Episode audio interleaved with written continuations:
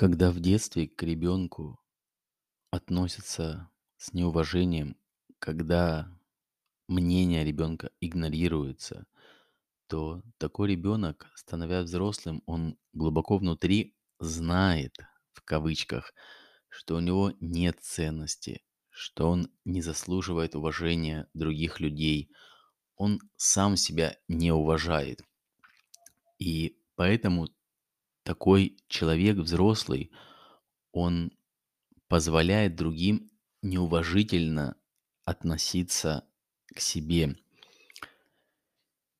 У человека такого есть очень серьезные проблемы с установкой границ для других людей. Ведь он все равно хочет, чтобы его ценили, чтобы его любили.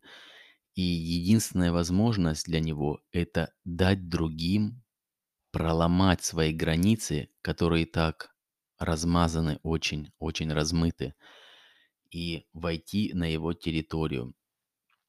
И таким образом он чувствует любовь так называемую, потому что люди его используют.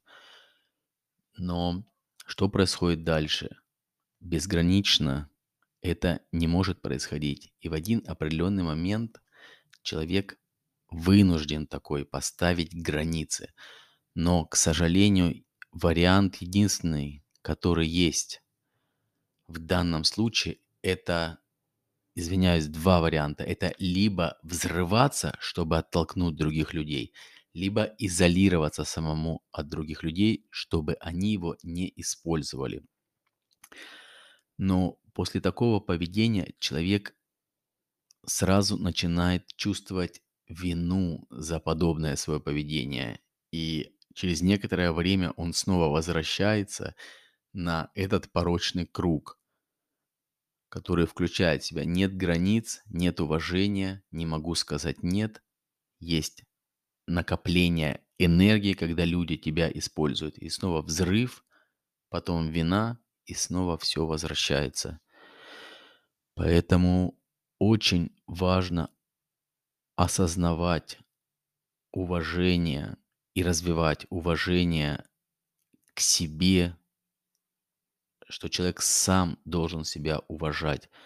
И только после этого человек научится выстраивать границы другим людям, и будет шанс, что будет создано взаимодействие положительное, когда ни границы не будут проламливаться, и не будет нужды в одном из двух вот этих решений, когда человек взрывается или убегает от других людей.